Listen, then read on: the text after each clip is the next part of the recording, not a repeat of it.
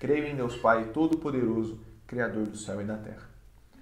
Então nós entendemos a partir daí que nós não cremos em um Deus que simplesmente é uma força ou é algo alguma energia da natureza, mas esse Deus ele é um ser pessoal que é distinto da natureza.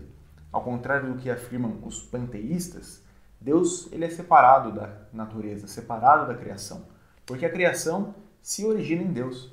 É Deus quem faz todas as coisas, é Deus quem criou o céu e a terra, como nós lemos lá em Gênesis 1:1.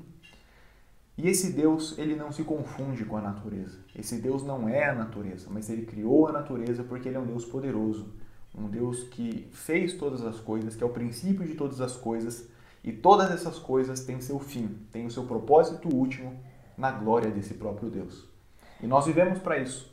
Nós estudamos no breve catecismo de Westminster que nós somos criados para a glória de Deus, porque Deus nos criou. Nós somos propriedade sua e por isso nós devemos glórias a Ele.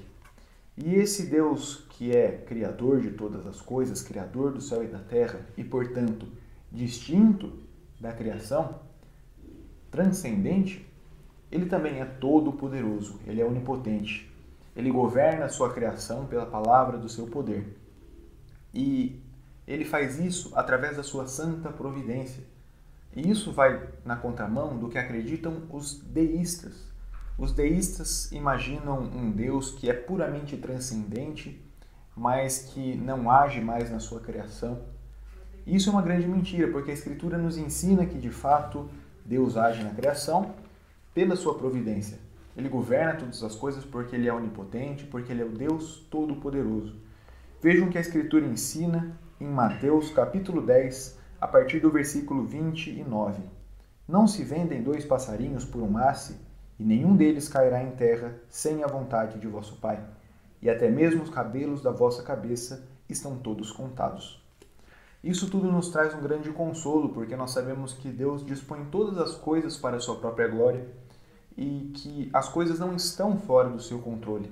Quando nós pensamos que as coisas fogem do controle, ou quando nós somos acometidos por tribulações, por problemas e por perigos, nós podemos confiar em Deus, porque Ele é o Deus Todo-Poderoso, o Deus soberano que governa todas as coisas pela palavra do seu poder. Mas o credo também fala que Ele é Deus, o Pai. Se Ele é o Deus Criador do céu e da terra e que governa todas as coisas pela sua providência, Ele também é Pai. Mas de quem Ele é Pai? Em primeiro plano, o texto nos indica, o texto do credo, que Deus é o Pai de Jesus Cristo. Tanto que no segundo artigo ele fala em Jesus Cristo, seu único filho. Ora, Deus então é Pai de Jesus Cristo, o seu unigênito, o seu único filho. Mas será que nós podemos chamá-lo de Pai também?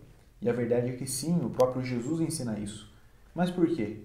Porque quando Jesus nos salva e nos justifica e paga os nossos pecados, nós podemos ter a plena confiança de que nós somos inseridos na família de Deus.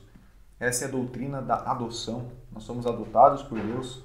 Deus é o nosso pai adotivo por causa de Jesus Cristo, com o qual nós estamos unidos, e por isso nós também podemos chamá-lo de pai e confiar nele como um verdadeiro pai. E a Escritura também nos ensina isso.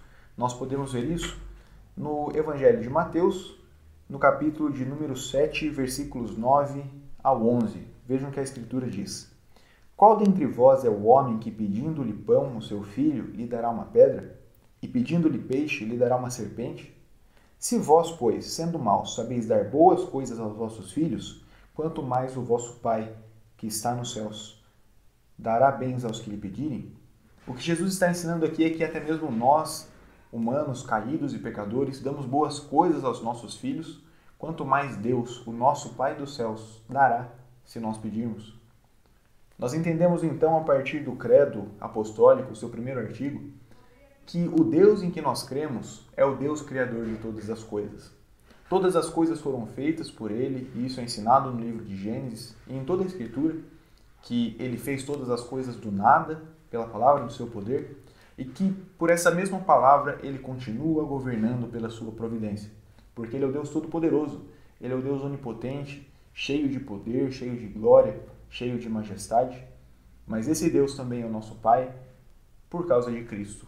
Por causa de Cristo nós somos unidos a Ele e nós somos adotados na família de Deus. Nós podemos confiar nesse Deus, o Deus que dispõe todas as coisas para a sua glória e que nós podemos confiar que ele fará todo o bem segundo um pai bondoso, como um pai bondoso, porque de fato ele é o nosso pai e nós podemos confiar nele, mesmo em dias de tribulação, de angústia, de perseguição, porque é isso que a Escritura nos ensina. A Escritura nos promete isso, que seremos cuidados pela sua providência, a providência do nosso Pai Celeste. Esse foi o primeiro artigo do Credo Apostólico. No sábado que vem nós voltamos com o segundo artigo, falando sobre Jesus Cristo, o único Filho e nosso Senhor. E a partir daí nós vamos estudar todo o credo. Esse material de fé, esse documento de fé tão importante para a igreja cristã e que certamente tem muito a nos ensinar.